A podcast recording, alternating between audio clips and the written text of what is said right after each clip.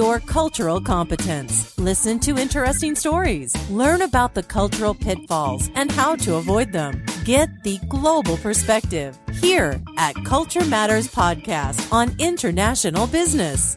We help you understand cultural diversity better by interviewing real people with real experiences, helping you develop your cultural competence. Good morning, uh, good afternoon, good evening, wherever and whenever you're listening. Welcome to the Culture Matters interview podcast. Today we have a um, fellow country man, country woman in this case. Her name is Sigrid Kaag, or in Dutch you would pronounce this as Sigrid Kaag, and she is the United Nations Special Coordinator for Lebanon. I'm very happy that we have uh, Sigrid on the uh, on the show on the program this time. I do need to warn you to some extent, though, that uh, normally what we do is uh, Skype recordings, back to back Skype recordings from both sides. That is, but this time it is a uh, an interview done through the over the phone, which already makes the audio quality um, somewhat less or a lot less. And also somehow there is only a speaker phone available, so there's also a bit of echo. But I've uh, I've done my best to filter that out and to make the audio as uh, as uh, listenable as possible, as audible as possible, of course. All right, then without further ado, let's get to the interview. It's time for this week's guest at the Culture Matters podcast. Here's your host, Chris Smit. Good morning, Sigrid Kaag, or Kaag, you would have pronounced this in English, right? Uh, yeah, depends on the speakers, but uh, I introduce myself as Sigrid Kaag. Sigrid Kaag. And in Dutch, this would be uh, Sigrid Kaag, because we, um, we both share the same nationality in term, terms of background, both being Dutch. Um, I sort of, I've revealed that already, but I'd like to hear this from you. If you don't mind, tell us a little bit about yourself. Where do you come from? Where are you now? And if you can, what is your cultural frame of reference, please? Um, well, my name is uh, Sigrid in Dutch, not Sigrid, so that's an interesting cultural start Uh-huh. uh, in the same uh, language family. Uh, but I'm I'm born in the Netherlands. I've uh, I've gone through secondary school in the Netherlands. I've studied abroad, American University in Cairo. I've gone to the University of Oxford for my postgraduate studies in Exeter. I worked from then onwards mostly internationally between London, but also the Netherlands. I returned to my own country to join the Foreign Service. I've worked in Geneva, New York, Amman, Sudan, uh, Syria, been in Cyprus, Jerusalem region, and I'm now in Beirut, uh, a, a multicultural city, language-wise, religion-wise, uh, history, I would say as well. Um, and uh, I work currently for the UN. I uh, am special representative for the Secretary General with the title of Special Coordinator, but I, I am the representative for the Secretary General in Lebanon. Okay, well, that that indeed sounds impressive. Um, you uh, you actually have a, uh, a Wikipedia page as well, which is uh, which is quite extensive as well. What did you do in these on all these different locations? Can you talk us through that a little, please? Um, I uh, well, I worked primarily. I worked in humanitarian development or in political uh, offices, either you know program implementation or negotiations. It really depends. Of course, I've worked my way up through the ranks.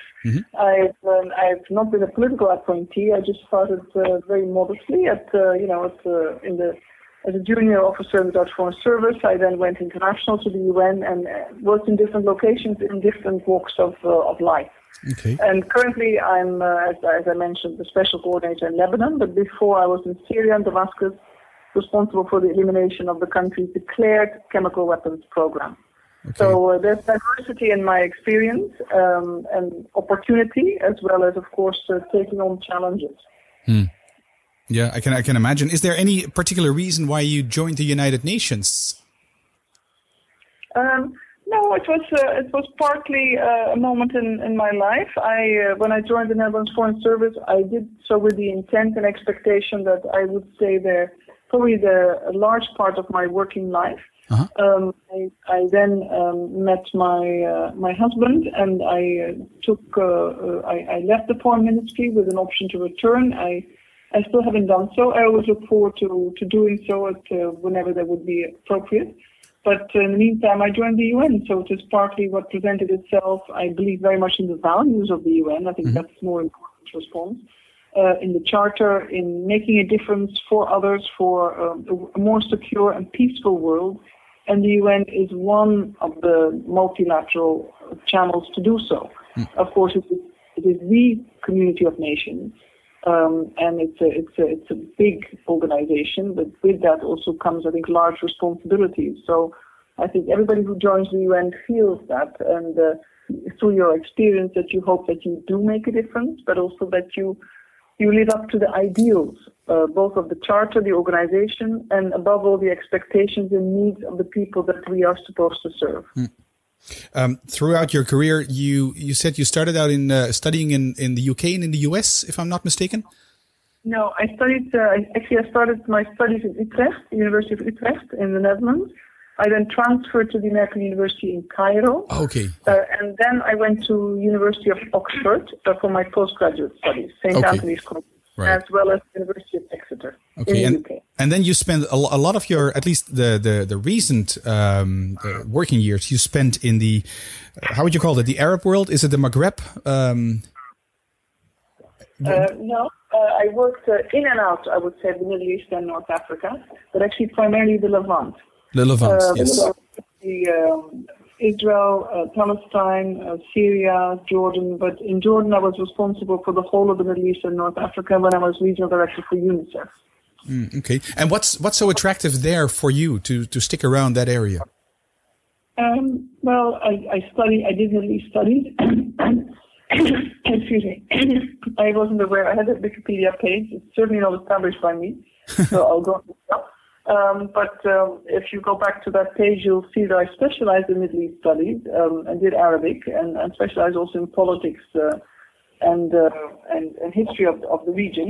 So of course, what you study, so we've tried. It's good to try to have an opportunity to work in that field. Uh-huh. Uh, and I have a, I have a, an interest. I have an affinity. I have uh, developed, I hope, an understanding of the issues that drive the region and the people of the region, and I have a love for the region. You have a what? Sorry. I have a love for uh-huh. the region. Okay. A passion for the region. Yes, yes, yes, yes. Yeah, I can I can imagine that. I've been to to some areas, more in the Gulf than in the uh, in the in the Levant, and it's um it, it, I think people love it or people are sort of confused by it or or maybe just dislike it uh, uh, straight up front like that. Um, you you also speak six languages. Does that help with uh, dealing with these cultural differences there? I think any language allows you an insight or an understanding into the, the background of others. It's, uh, language is more than just a technical tool of communication. Mm-hmm. If, if you know it well enough, you listen to music, you appreciate the, the written work, you, you, you understand the narrative better. I mean, language is, uh, language is background. Yes, language is more than words for sure. Is there is there besides the fact that you indeed uh, understand the, um, the, the deeper meaning of certain uh, subtle communications? Is there like cultural stuff that falls between the cracks still in your experience? Um, I don't know. I'm not sure if I understand your question. Well, to, to, give you an example from my own background, I'm a Dutchman. I live in Belgium and I live in the Dutch speaking part of Belgium. And in Belgium, they speak, speak two languages. In the north, they speak Dutch and in the south, they speak French. So I speak in the Dutch speaking, um, the Dutch speaking area of, uh, of Belgium. And still there is so, so, much of a cultural difference between the Dutch and the Belgians, even though, you know, I, I do speak the language. And so there's a lot that I understand, but there's still a lot that falls between the cracks. Yeah, I think that is true, but that happens also in one's own country, depending on where you are raised, how you are raised, what you've been exposed to. Of course, uh, cultural differences between societies with different histories or experiences and sometimes ethnic or religious differences, they, they will be bigger, but we're also living in a, in a global village today. So we have more and more awareness, I think, and knowledge of how others define themselves and see themselves. So I think we have greater opportunities to bridge what will be cultural differences, but one can also focus on what unites us rather than mm-hmm. what divides us and what differentiates us. Do you think that that's a good approach um, uh, in terms of focusing on what we have in in terms of similarities rather than focusing on the on the differences? Isn't that isn't it where the differences are that it always hurts? Well, I don't know. I can't speak for others. It's really how you. I work in a multicultural environment, uh, the UN. Yeah. So we are really looking for the ties that bind, and with respect for the differences, uh, and not passing value or judging Yes. differences, but looking for universal values, for universal rights, uh, and and big picture issues. And then within that, everybody should be able to find their niche. I think it's. Uh, I'm not so sure about things falling between the cracks. I think what what is uh, what needs to be nurtured and understood is that we need to celebrate differences and not be scared by them. That's a very good one. That's uh, that's I'm going to write that down. Celebrate the differences rather than be scared um, scared of those. Um, you talk about universal values. Is what in your experience would be? Could you mention like three universal values that we would all share? Other than this goes beyond eating, I guess, because we all eat. Well, freedom of speech, uh, freedom of movement, a right of uh, expression, self-expression. Um, these universal human rights. Okay. All right. Okay. So th- those are a couple of, but but that many th- those are you, those are universal rights, but they're not uh, the reality per se. No, that's right. But I'm, I'm talking about, I, I mentioned this in the context of the UN that we strive to realize these universal rights for everybody. Uh-huh. And as I just said, not everybody enjoys them, far from it. And actually, you can see in many countries there's a regression on the progress. Or the access, the right to education is a right. Now, how to realize it, how to support others to get that and have a quality education so they can compete fairly with others, that they can exploit the potential they have within them. Uh, that's, uh, these are issues that, uh, that for me are very fundamental rights that also help build better societies. Again, where culture is one of your assets, but it doesn't define you, let alone restrict you. Okay, very interesting. Is it is it something that you see uh, happening? Are we converging or are we diverging in terms when it comes to cultural differences? Are we cl- growing closer together? Actually, growing apart? Well, I think that's a fairly global question. Um, I don't know on a global level how to respond to that. I think um, maybe where you are in Europe, uh, you want to answer that question for yourself. I think the culture is shifting. There's not a constant in culture. It can be that societies or individuals define themselves in this part of the world more and more, or again through religious identity. And that can, can be divisive if it is manipulated and, and added on to a political philosophy or an extremist goal. Yeah. Um, in Europe, um, it can be more class-based. Um, it can be socioeconomic, con- socioeconomically conditioned. It really depends which. Uh, the question I think is too broad to respond to. Okay, that's a good point. Um, okay, uh, getting back to to uh, to Sigrid Kaag herself, in each of the countries that you actually worked in uh, or lived in as well, what stuck in in terms of of your ex- experience there? What do you still remember? I, so something that really stuck out. That that was there. That was there. And if you can, with a with a cultural um, story behind it. Um, no, I think if it stuck out, it would be as if I've lived these experiences as a tourist. It's cumulative Uh-huh. and uh, it's iterative.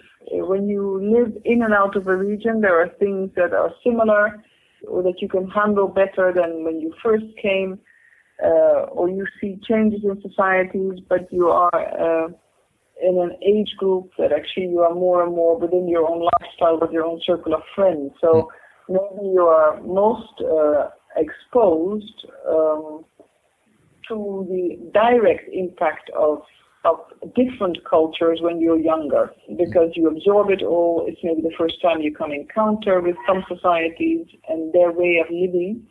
Uh, you get older, you have you're probably a little bit more stuck in your way. You have you stay differently. You meet different people. So I think you meet more and more people within your your own group. I don't know unless you're an anthropologist or we all because you your meetings often tend to at the end of the day be work based. Mm. So from that you you have a cultural exploit.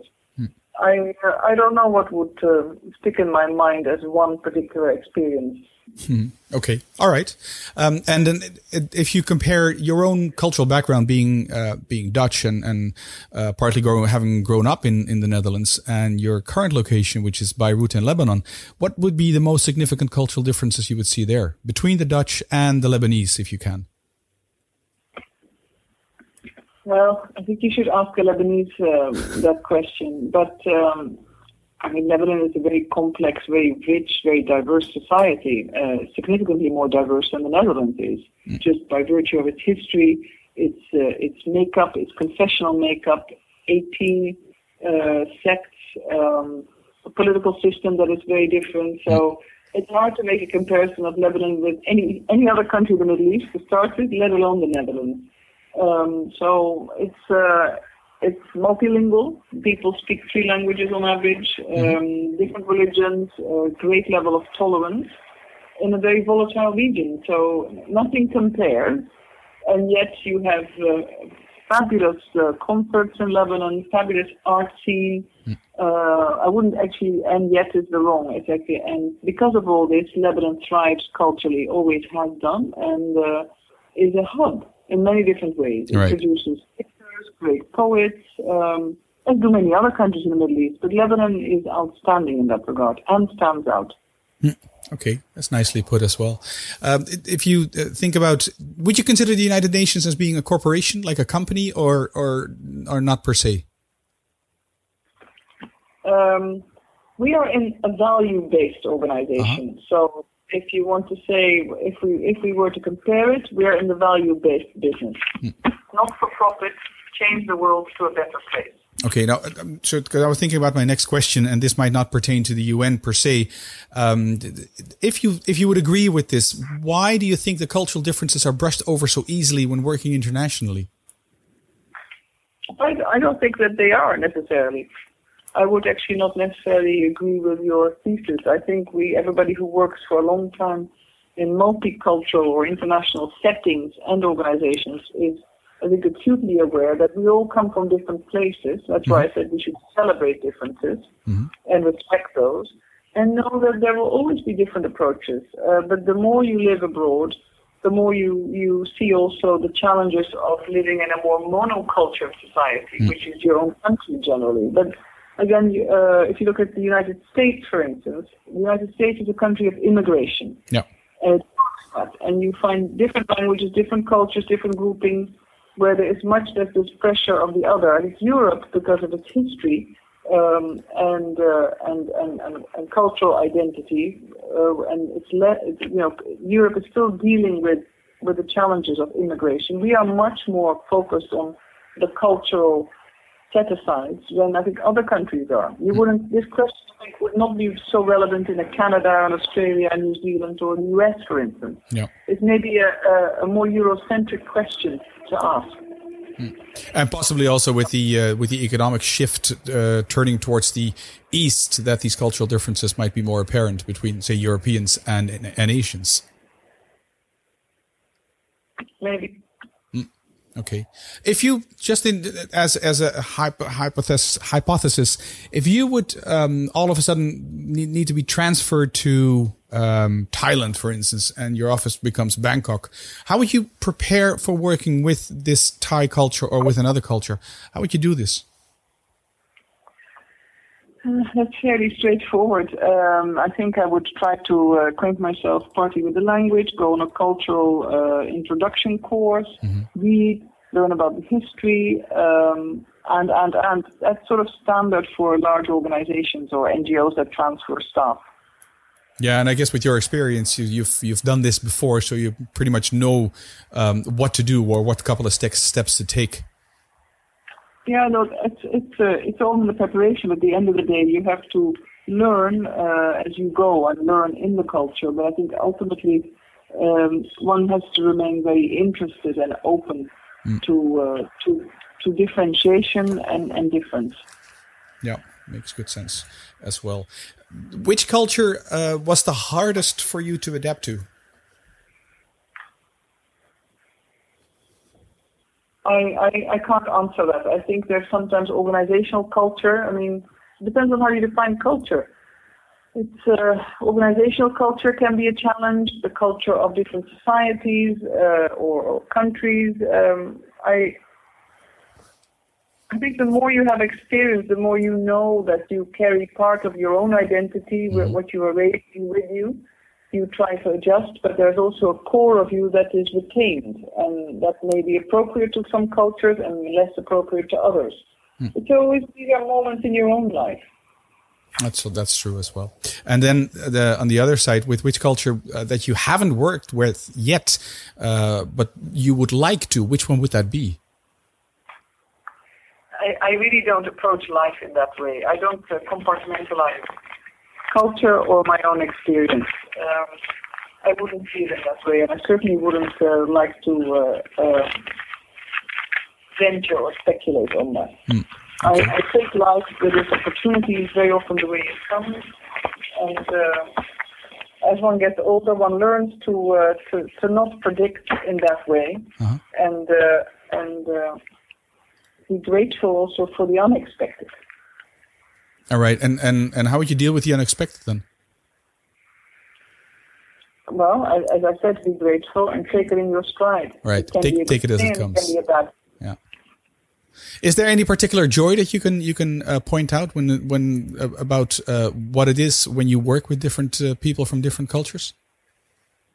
You know, I, I have a hard time answering these questions because I'm so much in it. This is part of my DNA. Yeah. So uh, for me, this is normal. This is part of my life. My children are half Dutch, half Palestinian. They live in different countries, study in third languages. Mm. For me, this is uh, some of these questions may be very interesting for people who do not leave their home base or their home country. When you've been abroad for so long, this is part of your uh, of your existence, I think, and it's very much about uh, my own children are probably what they call third culture children. Mm it may be a good thing to ask them that question. Okay. And on, on, this note, I really have to ring off because I'm going to have to see a, a very prominent leader in Shia Islam. Okay. All right. Well, thank you very much for your time and uh, the insights that you've given us, and uh, have an excellent meeting there. Thank you. Bye bye. Bye bye. Thank you, Sigrid, for taking the time again. Like I said, um, and very busy. Your schedule is indeed. Um, that's why, uh, of course, she had to rush off. We had only an allotted time of 30 minutes. And um, what I also wanted to point out to you that if you like this podcast and if you like what uh, what I do when it comes to culture matters, um, always forget to mention actually that there is a book that I'm uh, publishing, and uh, very uh, soon I'll be publishing a second book, and uh, it's a book on cultural differences, how to overcome cultural differences when you're doing business internationally, and the other book that is going to be published anytime soon, uh, depending on, of course, when you listen to this, will be specifically about uncertainty avoidance um, all there is to know. It's the the complete guide when it comes to understanding what is actually uncertainty avoidance. One of the um, uh, the most misunderstood and um, if you want the hidden cultural dimensions when it comes to cultural differences. If you're interested in any of those uh, those books, go to culturematters.com slash ebook. culturematters.com slash ebook. That's it for this episode of the Culture Matters podcast. I'll be back in two weeks' time with, of course, another interesting guest. Thank you so much for listening. Take care and enjoy the rest of your day. Bye. That's it for this episode.